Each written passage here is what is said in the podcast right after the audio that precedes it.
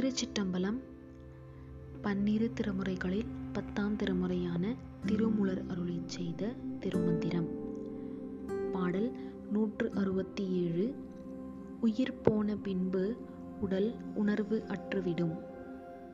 பாடல் காக்கை கவரில்லென் கண்டார் பழிக்கில் என் பால்துளி பெய்யில் என் பல்லோர் பழிச்சில் என் தோல் பையுள் நின்று தொழில் அற செய்து ஊட்டும் கூத்தன் புறப்பட்டு போன இக்கூட்டையே.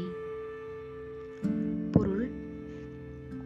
உடல் என்ற தோல் பையில் இருந்து வினை முடிவு பெற செய்து வினையின் பயனை ஊட்டிக் கொண்டிருக்க உயிரான கூத்தன் வெளிப்பட்டு சென்ற பின்பு இந்த உடலான கூட்டை காக்கை கொத்தினால் என்ன?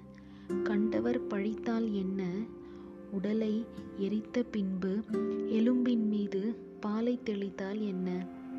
பலரும் பாராட்டி பேசினால் என்ன? திருச்சிட்டம்பலம்